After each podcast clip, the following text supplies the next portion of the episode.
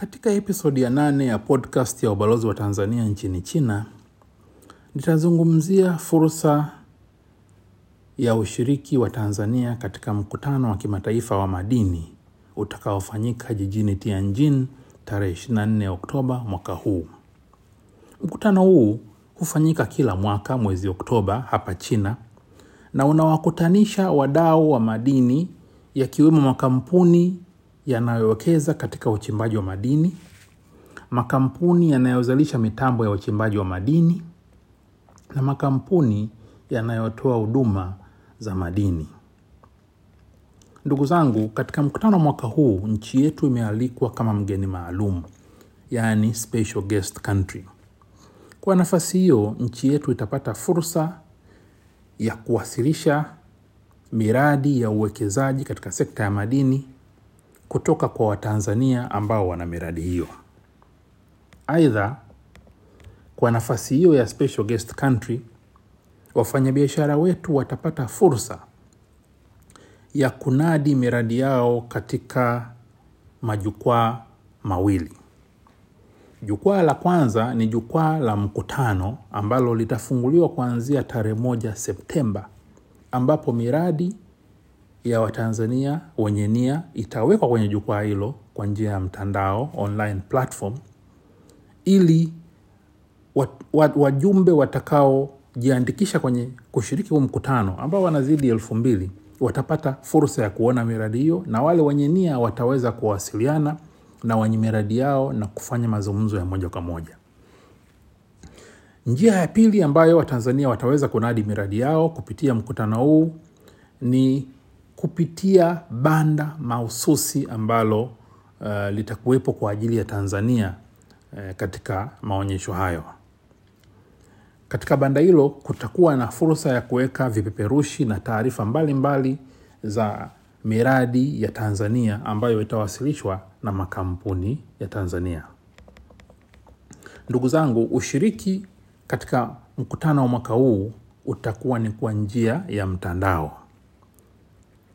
Nasema hivi kwa sababu hadi sasa China bado imefunga mipaka yake kwa wageni kutoka nje. Kwa hiyo wale wote walioko nje watashiriki kwenye huu mkutano kupitia mtandao, yani online platform. Ndugu zangu, nitoe rai kwa wadau wa madini nchini, wale wenye nia ya kutafuta uwekezaji, wenye nia ya kutafuta teknolojia, wasiache kutumia fursa hii ya kushiriki kwenye mkutano wa kimataifa. Tunachowaomba ni watutumie taarifa zao mapema kabla ya tarehe 14 Agosti mwaka huu.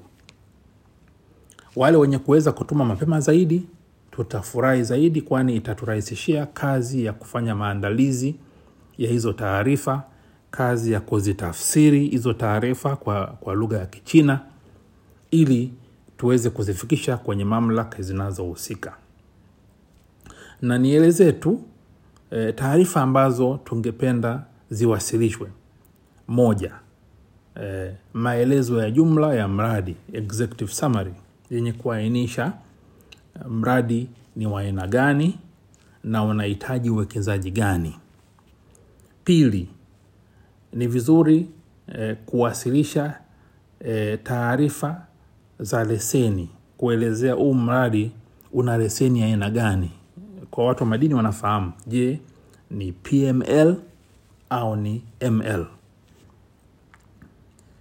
Tatu, muhtasari wa taarifa ya utafiti wa kijiolojia wa eneo lako hilo ambalo una mgodi.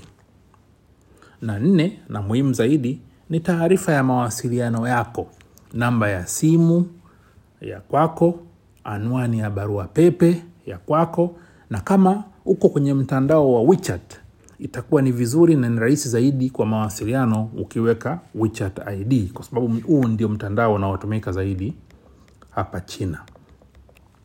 Tunaomba ndugu zangu, maelezo haya yatumwe ubalozini kwa njia ya barua ya pepe ya afisa ambaye anaratibu na usajili wa Watanzania ambao wanataka kushiriki kwenye mkutano huu au wanaotaka kutuma taarifa zao kwa madhumuni ya kutafuta wawekezaji.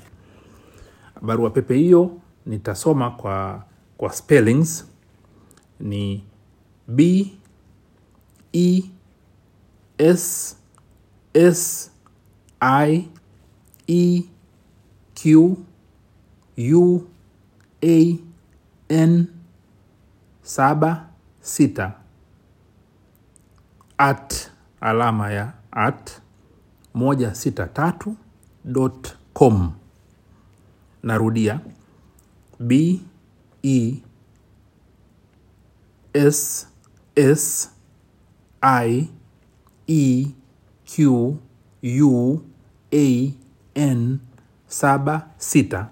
At moja sita tatu dot com kwa kusomeka inasomeka kama besi kwan 76 at 163.com ndugu zangu ni matarajio yangu kwamba ujumbe huu utawafikia wadau wa madini wenye nia ya kupata wawekezaji na wadau hao wenye nia wataweza kuwasiliana nasi mapema kabla ya tarehe 14 agosti au mapema zaidi kabla ya hapo ili hatua zinazofuata za maandalizi ziweze kuendelea. Asanteni sana kunisikiliza